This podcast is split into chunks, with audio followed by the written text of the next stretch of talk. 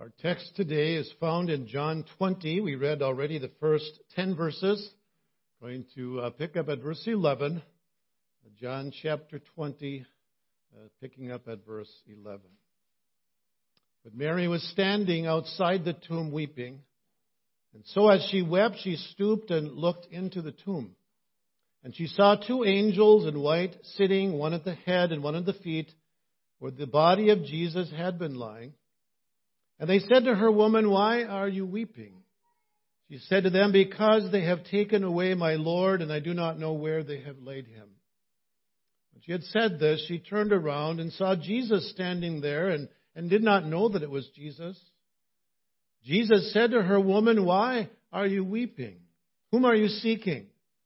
Supposing him to be the gardener, she said to him, Sir, if you have carried him away, uh, tell me where you have laid him and I will take him away.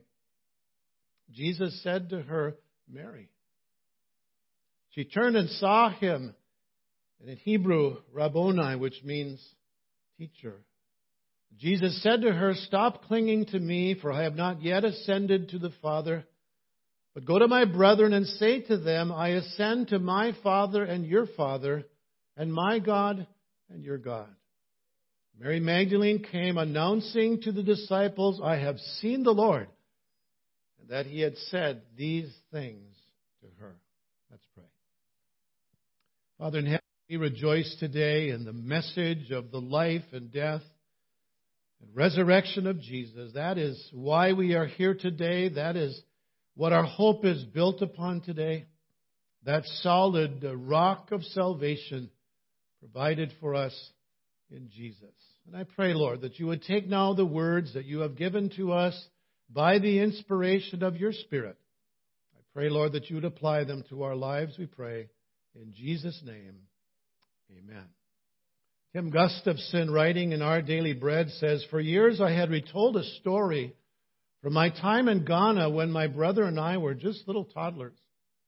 As I recall it, he said, he had parked our old iron bicycle on a small cobra.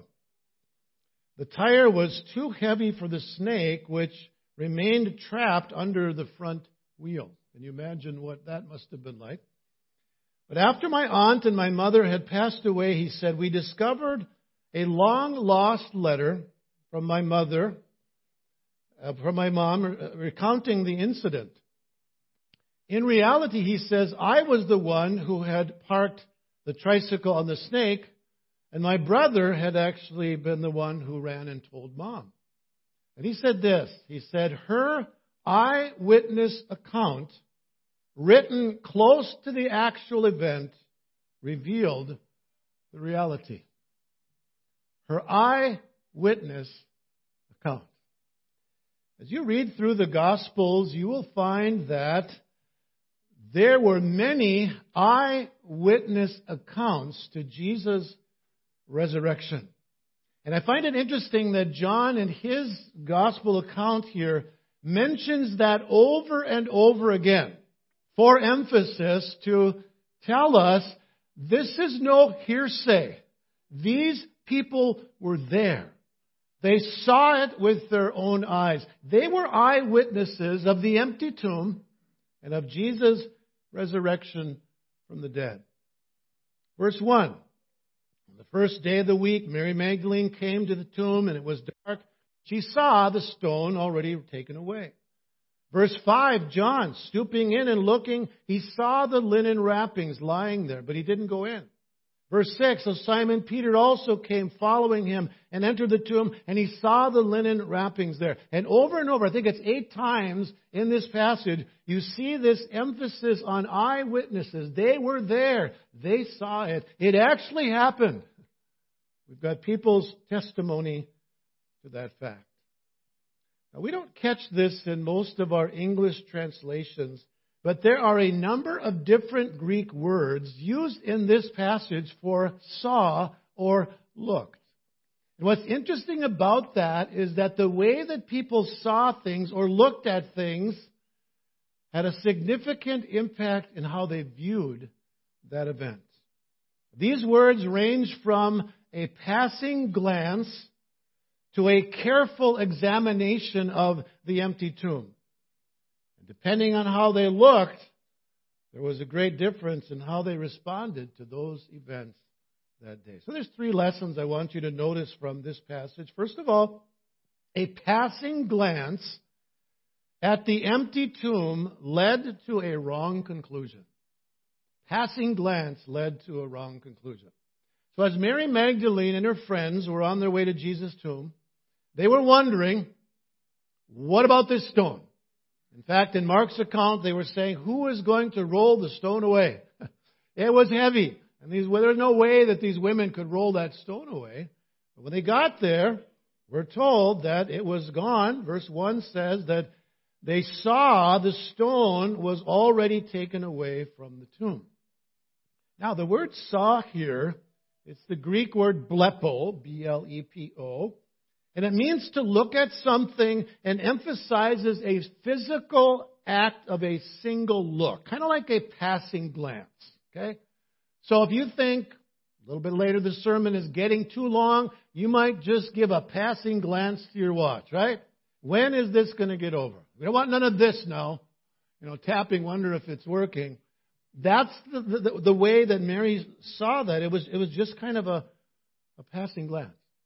She did not pause to take a closer look. And she made a hasty conclusion of what happened, and it was the wrong one, wasn't it? It was the wrong one. Verse two, verse 2.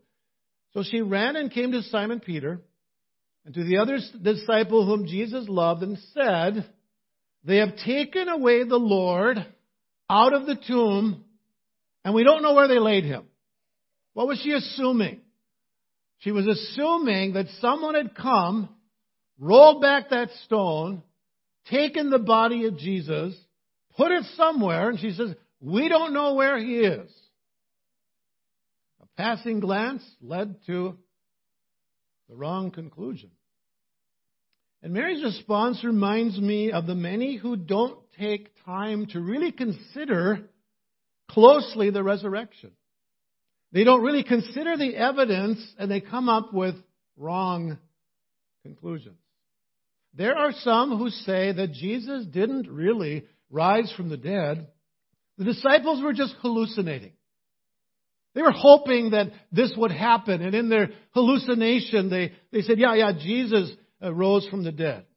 They had visions of Jesus, but they never really saw him. That's a silly thing to say, right? You have all these eyewitness events. In, in, in the, Paul's letter to the Corinthians, he said Jesus appeared to 500 of them at one time, and he says most of them are still alive, so you can go check it out. Uh, what a foolish thing to say that Jesus didn't really rise, they, they were just hallucinating. There are others who say that Jesus didn't really die. He just fainted. And he woke up in the tomb. And he got out. That's a silly one. Roman soldiers were there, right? They would make sure that all of those people that were hanging on that cross died. They were not fooled as if Jesus had somehow just fainted. How about this one? The women went to the wrong tomb. They just didn't get the tomb right. And so they went to the wrong tomb and it was empty and now they're wondering where, where is the body of Jesus. All of these theories come from those who haven't looked carefully at the evidence. And I am convinced that if you honestly examine the evidence, you will come to the conclusion that Jesus has risen from the dead. And not only will you come to that conclusion, you will then have come to a crossroad where you need to make a decision.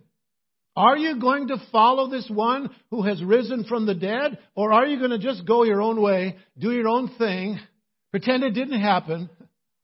You will come to a crossroad and you'll have to decide. Okay, here's the evidence. It's clear that Jesus rose again. What does this mean now? How am I going to respond to the truth of, of Jesus' resurrection.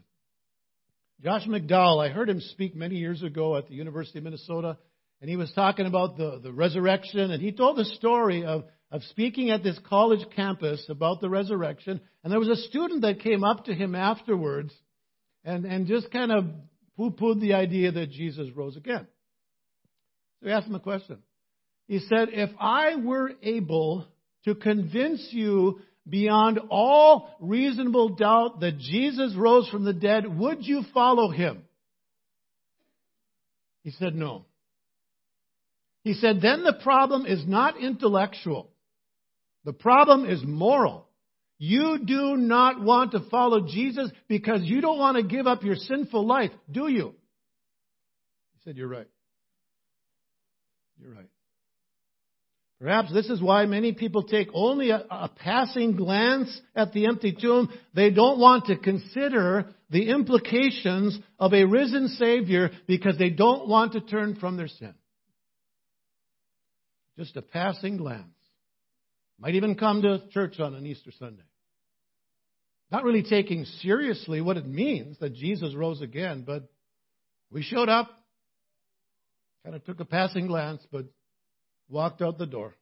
Same way they came, not knowing Jesus as their Savior. Notice, secondly, a casual look at the empty tomb led to a limited comprehension. Now, this is a little bit deeper look, but not, not quite enough. So when Peter and John heard that what Mary had said about the empty tomb, they took off and they went to see what happened. Verse 3 So Peter and the other disciple, John identifies himself as the other disciple. So Peter and John went forth, and they were going to the tomb. The two were running together, and the other disciple ran ahead faster than Peter and came to the tomb at first. I had a, a comment about that this morning that John was faster than Peter. Okay?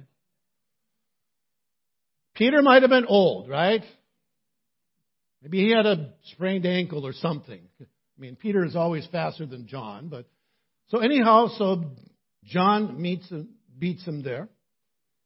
And verse 5 says, And stooping and looking in, he saw the linen wrappings, wrappings lying there, but he didn't go in. Okay, Mary didn't pause to take a hard look at all. So John stoops down and and, and takes, takes a look. But he didn't go in. And his casual look resulted in a limited understanding. And this kind of reminds me of the typical person who comes to church on Christmas or Easter, takes a casual look at Jesus. But it's Christmas, he looks at the manger and says, Oh, how nice. What a Lovely thing. Who doesn't want to look at a little baby? And that, that is so sweet. As long as this baby stays in the manger, as long as this baby doesn't grow up and demand obedience of me, then it's fine, right? And then when it's Easter, the typical person looks at the empty tomb and says, Oh, that's interesting.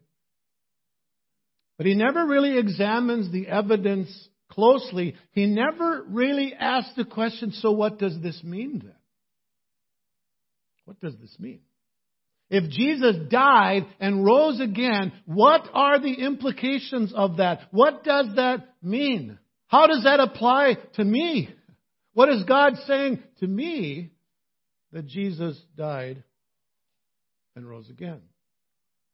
And as a result, you have all kinds of people who call themselves Christians, but they've never seriously considered the prof- profound significance of the resurrection. Are you one of those? You, have never really considered the profound significance that Jesus died and rose again and how that applies to your life? In other words, have you embraced that message by receiving Jesus as your Savior? So you know the risen one, you are walking with Him day by day? If not, it's just tradition heading to church on Easter Sunday. Dr. David Siemens tells about a Muslim in Africa who became a Christian. And when his friends asked him why he became a Christian, here's what he said. He said, Suppose you were walking down the road and you came to a crossroad and you didn't know where to go, didn't know which way to go. And at that crossroad there were two men. One who was dead and one who was alive. Which one would you follow? He said, That's why I'm a Christian. coming to that place where, okay, who am I going to follow? Am I going to follow one of the religious leaders of the world who has died and remained dead and in there you can find their body in a tomb? Or are you going to follow the one who is living? Let me ask you, which one are you going to follow? Which one are you going to follow? Because no matter who we are, we need direction in life. You need to know where you are headed where you will end up when you come to the end of the road. And if you're wise, you will follow the one who's conquered death. You will follow Jesus. You will put your trust in Him because, let's face it, when you come to the end of the road in life, where's your hope found? It's not going to be found in your own good works. It's not going to be found that you go to church. How can it be found that you try to live by the golden rule and you pay your taxes and all those things, try to be a good parent? Only Jesus can save you. Only Jesus is your hope. He is the way, the truth, the life. No one comes to the Father but through Him. So are you following the one who has conquered death? Have you carefully pondered what it means? that Jesus died and rose again. So then the third lesson we learn is a careful examination of the empty tomb led to a firm conviction. Although John was the one who arrived at the tomb first, Peter was the one who went in. Okay, those of you who are teasing me about John being faster than me, Peter was the one who entered the tomb first. Verse 6 says, And so Simon also came following and entered the tomb, and he saw the linen wrappings lying there, and the face, face cloth which had been on his head, not lying with the linen wrappings, but rolled up in a place by itself. And so, as John describes what Peter saw, he uses a significant word here. It describes more than a passing glance or a casual look. It is the Greek word that emphasizes a careful observation of details. Joseph Thayer, Greek scholar, says this word is used primarily not of an indifferent spectator, but of one who looks at a thing with interest and for a purpose. It would be used of a military general officially reviewing or inspecting an army. It emphasizes the careful observation of details. So he was there seeing these things and saying, okay, what, what does this mean? Here's these linen wrappings and here's this face cloth. Something has happened here. What does this really mean? Now, Peter had been told by Mary Magdalene that the body of Jesus had been stolen. Someone took it. And Peter said, you know what? The evidence doesn't really support that. Because if someone took the body of Jesus, grave robbers came in and took the body of Jesus, would they be taking the face cloth out? Would they be taking all the, the linen wrapping? They would have been grabbing that body and boom, they'd be gone. Peter says, no, I, I don't think that happened, Mary. That, that just, that just couldn't be. And Luke tells us that, that Peter left the tomb marveling at what had happened.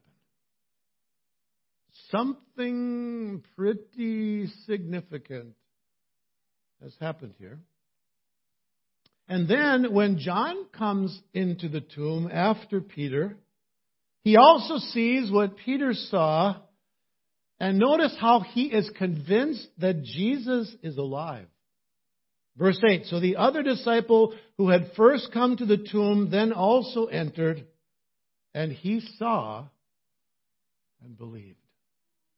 He saw and believed. And John uses yet another word for, for saw in this verse. It's a word that means to discern clearly or to see with understanding. To discern, discern clearly or to see with understanding. So John not only examined the evidence, he understood what it meant. And it's interesting because this is in spite of the fact, if you look at verse 9, For as yet they did not understand the scripture that he must rise again from the dead. He saw the evidence. He said, This is so clear. Even though he didn't understand the prophecies of the scriptures, the evidence was so clear that he saw and believed. Clearly, he did. As one author says, his sight resulted in clear insight. Some people see things, but they have no insight. They don't know what it means. He saw it, and he understood what that evidence said. Jesus is alive. He has conquered death. Now, the story doesn't end here for Mary Magdalene because she comes back to the tomb after she had made that announcement, you know, uh, that somebody took Jesus' body. We don't know where they laid him. So she comes back and she's still sorrowing, brokenhearted. But instead of looking at the tomb with just a passing glance like she had done, she now looks into the tomb. And when she looks into the tomb, she sees and hears some things that forever change her life. Good verse 11. But Mary was standing outside the tomb weeping. And so as she wept, she stooped and looked into the tomb. And she saw two angels in white sitting, one at the head of the feet and one at the feet of Jesus, where his body had been lying. And they said to her, Woman, why are you weeping? Why are you weeping? And she said, Well, they've taken my Lord, and I, I don't know where they've laid him. And when she had said this, she turned around and saw Jesus standing there. And she didn't know that it was Jesus at that point. Jesus said to her, Woman, why are you weeping? Whom are you seeking? Supposing him to be the gardener, she said, Sir, if you're the one that's carried him away, tell me where you've laid him, and I'll, and I'll take him away. And Jesus said to her, Mary. Mary. Wonder how many times she had heard Jesus say her name Mary. She turned and saw him and said in Hebrew, Rabboni, which means teacher. And Jesus said to her, Stop clinging to me, for I have not yet ascended to my Father, but go to my brethren and say to them, I ascend to my Father and your Father, to my God and your God.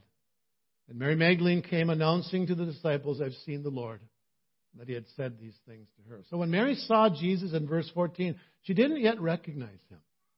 And someone wondered, well, why, why didn't she recognize him? I would suggest a couple things. For one thing, she was weeping. And the word weeping is not just, you know, a tear running down her cheek. She was emotionally distraught. And when you've got tears in your eyes, you don't see things as clearly, right? You've got to wipe those tears away to be able to see. So it could be that. Besides that, she didn't expect to see Jesus, did she? She did not expect that. They were not expecting the resurrection. So why would it be Jesus there? He's dead, right? We've come to anoint his body. She didn't recognize that it was Jesus that, at that point. But after she saw him face to face, she described to the disciples that she had seen the Lord. What word do you think she uses there? Not a passing glance. It's the word that means to discern clearly, to see with understanding. Just like John, he had seen the evidence that way. He discerned clearly. He saw it with understanding. And we could say the same thing about her, that her sight resulted in insight. He's alive. I have seen him. I have spoken to him. He spoke to me. I grabbed a hold of him. That's an eyewitness account, isn't it? An eyewitness account of Jesus' resurrection. I think it's significant that Mary Magdalene was the first one, the first one to whom Jesus appeared after his resurrection. She wasn't one of the apostles. She didn't have a major role in the ongoing ministry of the church. And she was the one from whom Jesus had cast out some demons. She didn't have the, the, the most wonderful past. And yet, she was the one to whom Jesus appeared first. Jesus wanted Mary Magdalene to know that he loved her, that he had died for her, that he had cleansed her of her sin. And when she saw that Jesus was alive, she basically said, Jesus, I am not going to let you go. Clinging on to him, I found you. You are alive. I will not let you go. There was nothing more important to Mary than the presence of Jesus. Can you say the same today? Nothing more important to you than, than Jesus.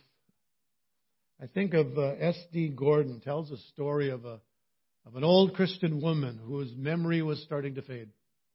And she had once known many Bible verses, and the one verse that kind of remained in her mind was 2 Timothy 1:12, I know whom I have believed, and I am persuaded that he is able to keep that which I've committed unto him until that day. Well, as time went on, she lost more and more words of that verse, and then finally on her deathbed, she was lying there and her lips were moving and uh, family couldn't really hear what they're saying and they bent down closer to her face. She was saying, Him, Him, Him. she lost all the words of that verse, but the thing she remembered, the person she remembered was Jesus.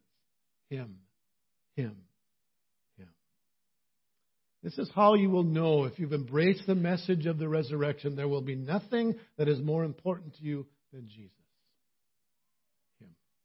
Can you say that? There is nothing in this world that is more important to me than Jesus. Knowing Him, walking with Him, fellowship with Him, worshiping Him, serving Him. That's how you know if you've embraced the good news of salvation, that Jesus is more important to you than anything else. Must have been an encouragement that Jesus met her first and gave her that message. I've got a word that you need to you need to share with my disciples. You go you go and tell them. Tell them you you've seen me. Tell them that I want to meet with them as well. And she went Verse 18, announcing to the disciples. Guys, I don't know if you said it, but I got an, I, I got an announcement to make. I've got something you need to hear. I've seen the Lord. He wants to meet with you in Galilee. Have you seen the Lord? Do you know Him as your Savior? And if you do, do you think you could do what Mary did?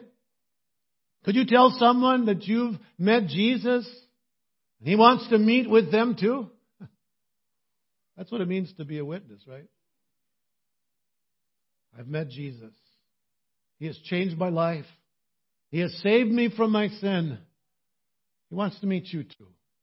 That, that's, that ought to be the response to this Easter message, right?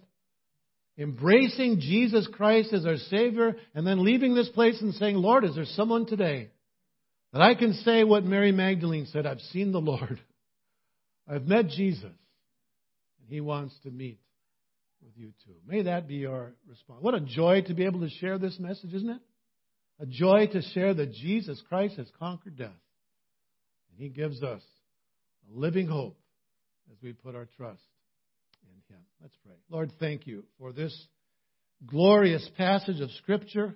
Help us to see not with just a passing glance, but to see with insight, to really embrace what, what does this mean that Jesus is alive?